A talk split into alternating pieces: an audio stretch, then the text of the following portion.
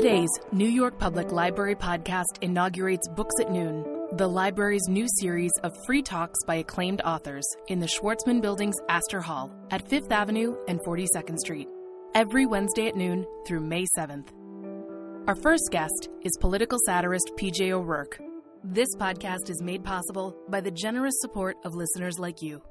Learn more at nypl.org.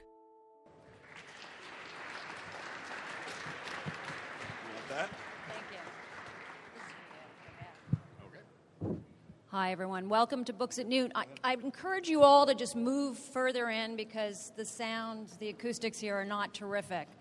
Um, I'm really happy to be here. I'm very excited about this program. I'm very excited to have PJ O'Rourke, who's um, a wonderful writer, journalist, uh, a political satirist. Early in his career, he was the editor in chief of the National Lampoon and then wrote as a political correspondent for The Atlantic and for Rolling Stone. Um, he has written 16 books, two of which are or have been on the number one on the New York Times bestseller list. And he is an, often a guest on Wait, Wait, Don't Tell Me.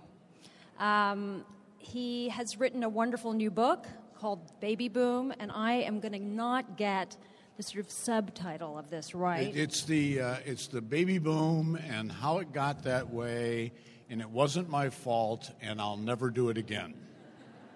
so let's um, let's sit down and talk about it. Yeah, this All is right. a, a, an interesting venue. I've got to say, this is like just it's just like one step above, sort of, sort of an elevated version of standing on a milk carton ranting on the street, isn't it? well, but, but in a nicer environment. Yeah.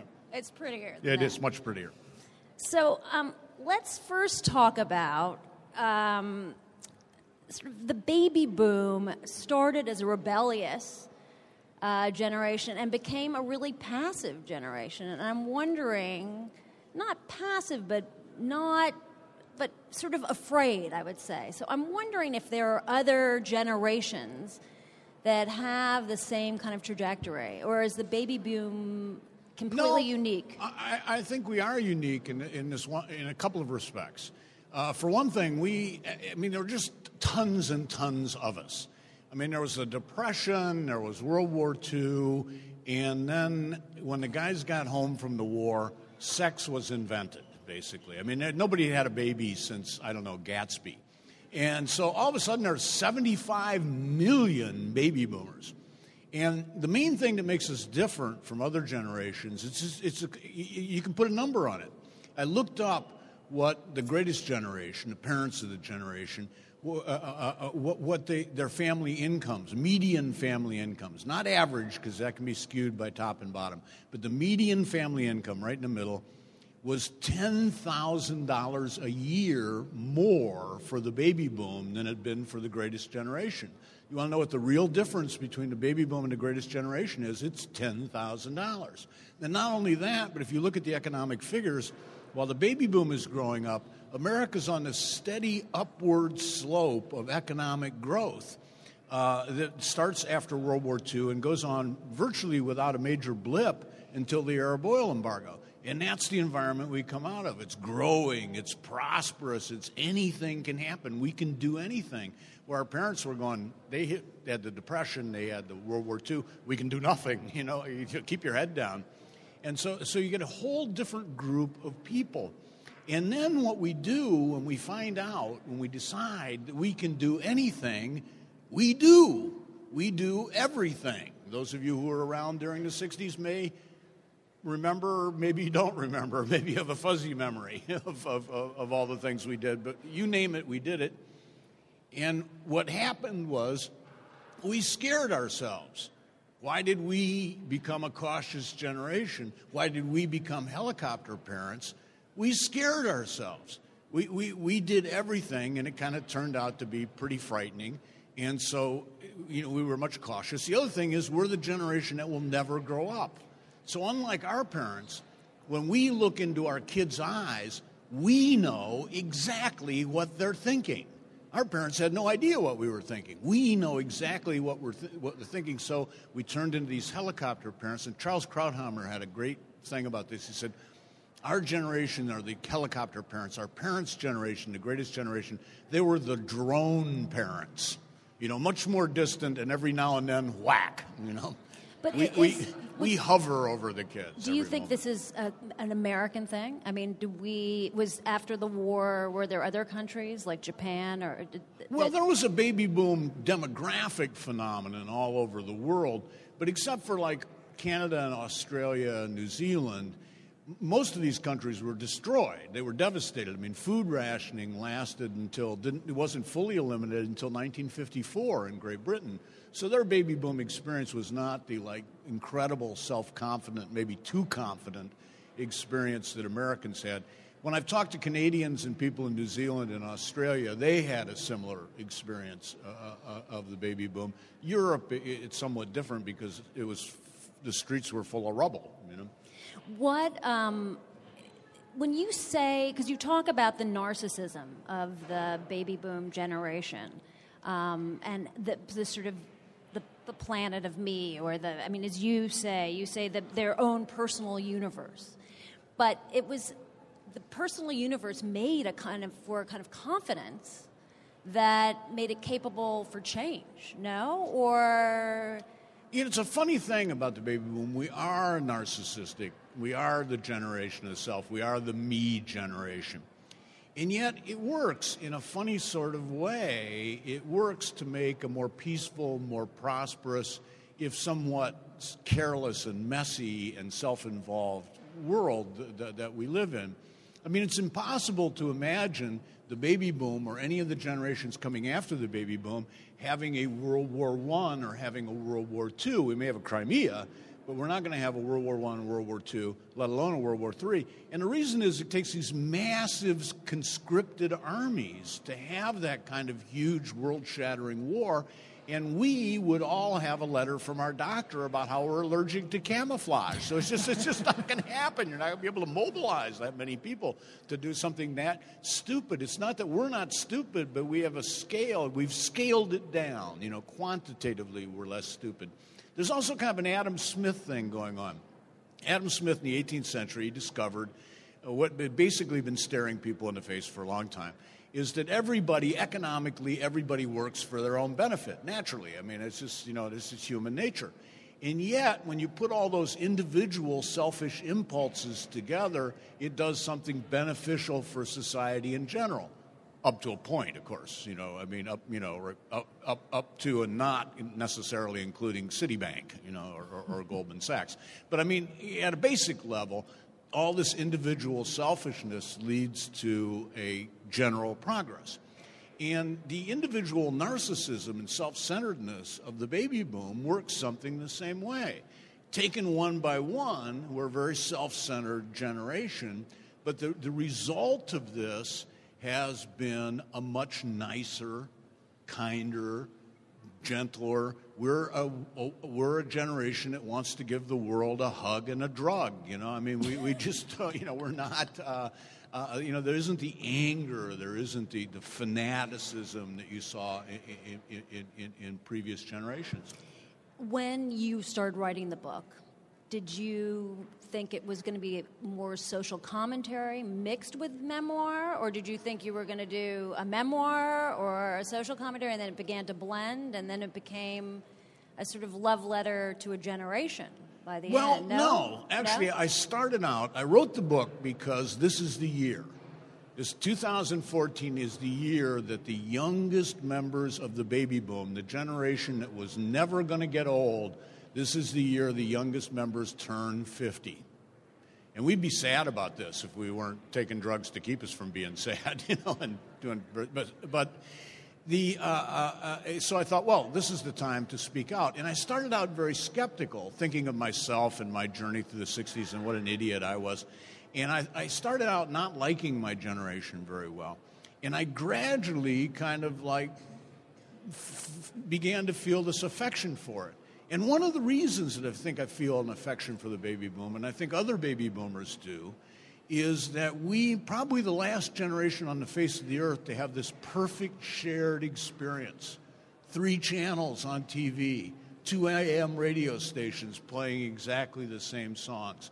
We all read the same books. it was remarkable how much our, our lives were like each other's. You know, of course, obviously there were people who were outliers, people who didn't benefit from the post-war prosperity. But I've been amazed when I talk to people not only people who were poor or, or, or, or, people who were black or people who were Hispanic, but also people who were rich and who led a very different life than I did growing up middle class in Toledo, Ohio, how, how much we all still had in common.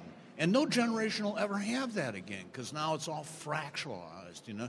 And so, yeah, I warmed to my subject as I was writing about it. I started out, and you can kind of see it in the book. And then the memoir part, I never wanted to write a memoir because a memoir is how I am so different from you.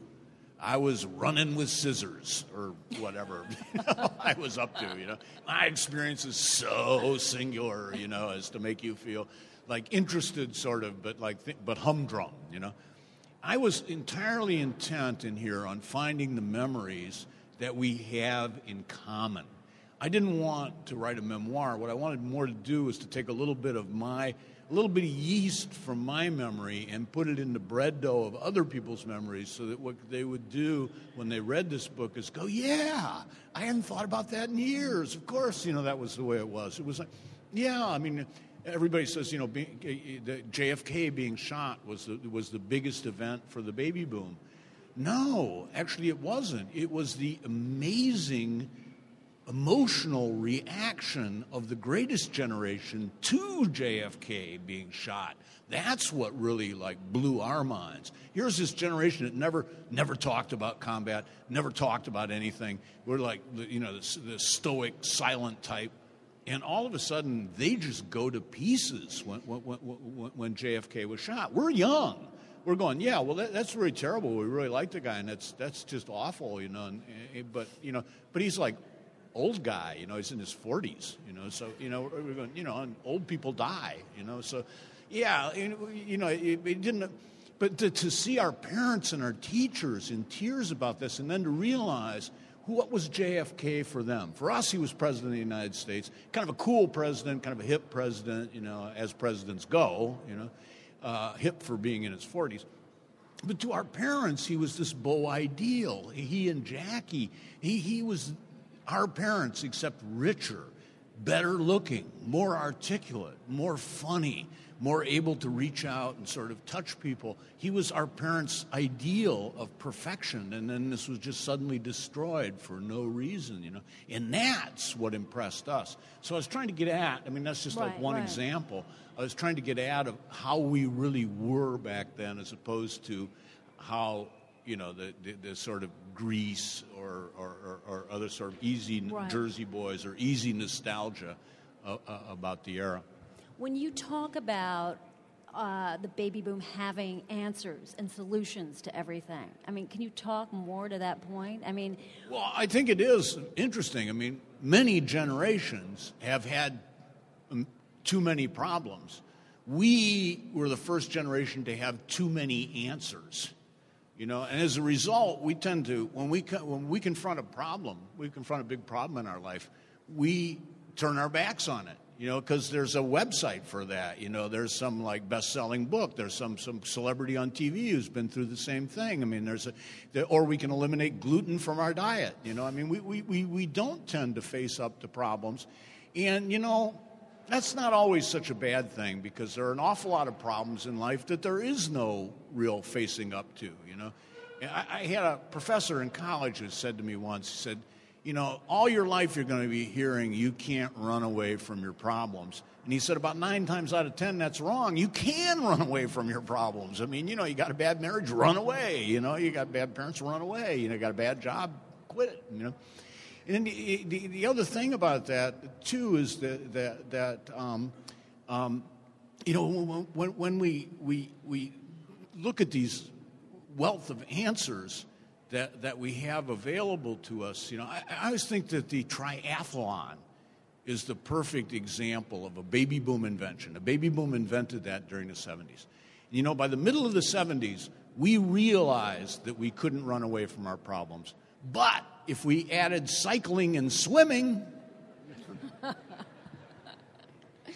I um, want to just read briefly a very quick quote from your book um, so you'll know how funny this book is. Perhaps there were as many troubled, and maybe because I have an adolescent son, adolescents than there are now. But young people are sensitive to fashion trends, and being troubled wasn't in style. Girls weighed 90 pounds and barfed after eating a whole half gallon of ice cream. Boys drove cars into phone poles at 70 miles an hour. But anorexia, bulimia, and teenage suicide weren't unheard of. So I just was wondering if we were happier before we started pathologizing everything. Yeah, probably. you know, we, we, we, probably were. I mean, I was thinking about like, you know, growing up, you know, and like, uh, we didn't have learning disabilities. Uh, uh, uh we, didn't have childhood obesity. We didn't have gluten intolerance, you know.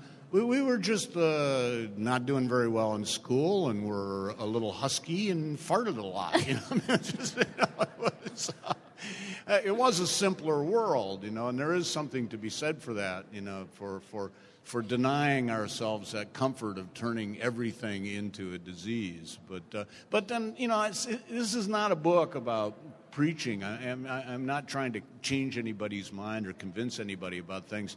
Just like this is for the first time in my life, I've been mostly been a political writer.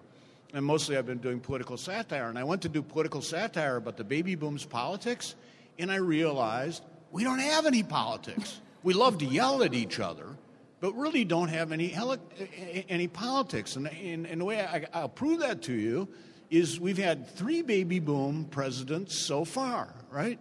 And with Hillary waiting in the wings, you know, we may, may well get four.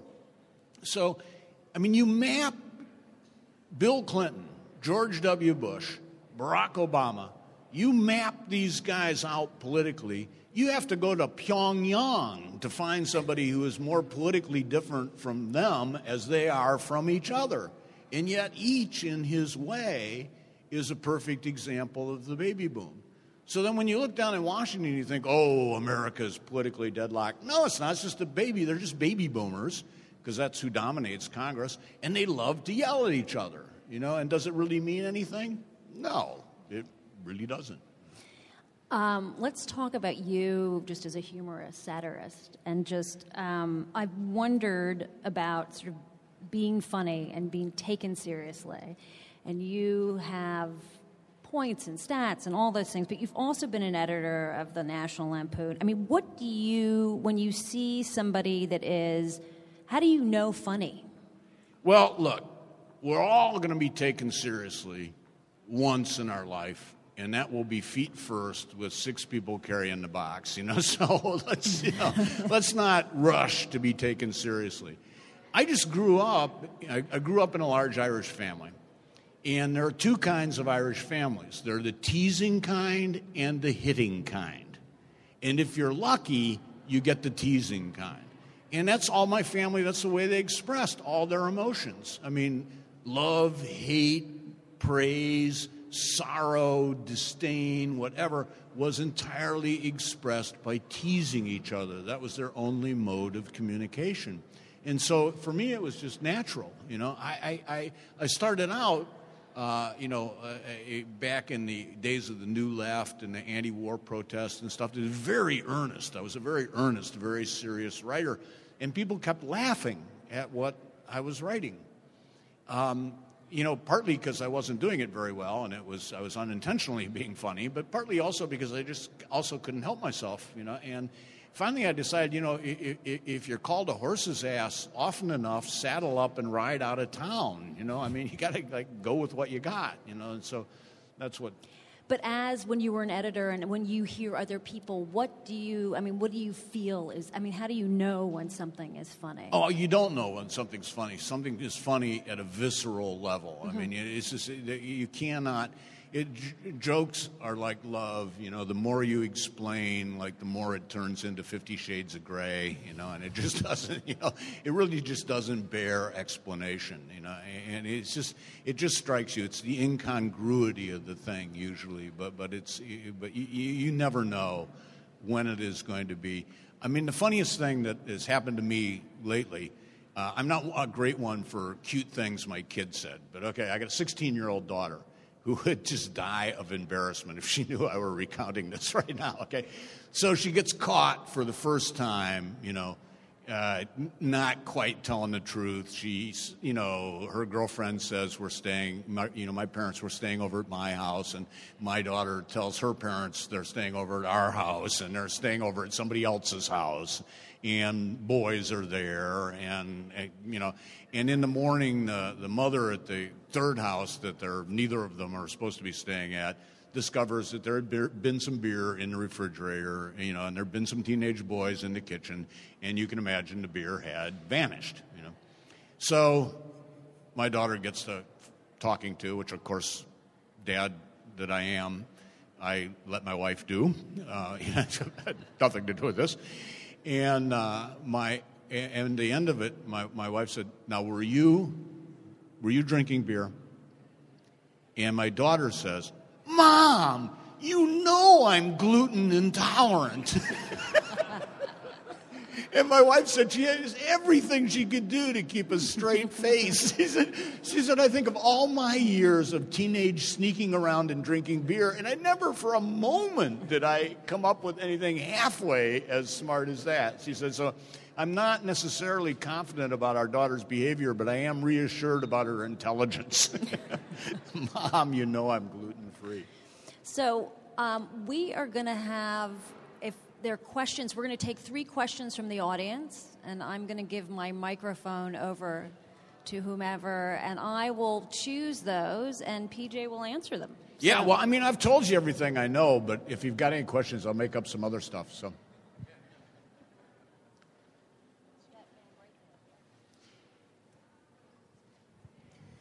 In your guide to bachelors, you mentioned you suggested having a, a can of um, pledge to spray so that it would seem as if you've dusted. I wonder if being a married person has changed your sensibility, if you would revise the bachelor's guide or if it stands as it is. Yes, no, I, I, I did write this thing called the, the, the, Bachelor's Home Companion where I had a number of handy tips. Another one was to uh, if you had a cat, was to spray Endust on the cat and let the cat run around under the beds and stuff. yeah, and to just sort of spray pledge around as a kind of room deodorizer, uh, uh, uh, that, so that girls would think you'd cleaned up, you know. Uh, I basically still behave by, by these principles, and, uh, and, as a result, get in a, a, a, lot, a lot of trouble about it. Uh, is, is it that, my wife says, you know, the fundamental difference, if there is a difference between the genders, between women and men, it's that a man, everything in a man's apartment or his office or his, you know, whatever his space is, will be neatly stacked and orderly and the floor will be sticky. You know, and that's one thing that no woman can stand is a sticky floor. Ma'am, yes. Hold on, we've got the microphone is coming to you. Could you speak a little bit more about um, baby boomers' feelings about the death of JFK? I was a freshman, a sophomore in uh, college, and of course, I remember where I was. And I felt enormously sad. Well, you uh, see, but you were a little bit more of a grown up than, than most of the baby boomers. Well, I, I was born December 31st, 1945, so technically yeah, so just, I missed yeah, it. Yeah, I mean, you just, yeah, well, we'll give you a pass. Thank you. so, so, we're an inclusive generation. So, yeah. so, you would think that it was just later on that. I'm uh, thinking about more how high school freshmen and sophomores. I was a junior at the time. So I was sort of on the cusp of adult sensibility. I mean, I was devastated by it, but I was also enough, still enough of a kid to be amazed at adult devastation. You know, and, and, and I remember, like, I just, you know, like I, our English teacher just went to pieces, you know, and, and he began reciting that poem about, about was it Edward Corey? You know, he was rich and, you know, and, and, and, and educated and, and so on. And, and, and then he realized in the middle of that poem that the point of the poem, Edward Crowe Ransom poem, is that, that, that Edward Corey goes home and shoots himself, which is exactly what didn't happen at JFK. But I mean, he was so pulled apart by this. And we'd never seen adults fall, fall apart. You know, so that you know that was uh, you know it wasn't that we didn't feel it ourselves, but the younger we were, the younger in the baby boom were, the more we were amazed by that. Sir, Uh, Mr. O'Rourke, you're in the New York Times today. I Uh, am. What did I do? This is a review of, uh, let me see, uh, Dan Jenkins' book, and here's the part that applies to you. It says, Mr. Jenkins is among those writers, P.J. O'Rourke is another, who combine an anarchic prose style and a sometimes colorful personal life with conservative politics. What is the colorful personal life, and do you think it's... Yeah, I'd like to know. I got to call up that reviewer and find out what it is that's colorful about my personal life. Do you think life. it detracts from your seriousness as a writer, or you don't care? I don't care, but I would like to be have some of that colorful personal life. You know, I'm, I'm like 66 and I live in New Hampshire. You know, my my idea of a colorful personal life is when the cable TV is working. Thank you. Thank you. Thank so, you. so all of you for. uh, Um, PJ O'Rourke will be signing over at the bookstore back here. Um, we'd love to see you over there. And there's a 20% discount on the book, I think. Um, thank you all for being here. I hope you'll be here next week. We'll have Sam Lipsyte on Wednesday at noon. Thank you. thank you. This podcast is made possible by the generous support of listeners like you. Learn more at nypl.org.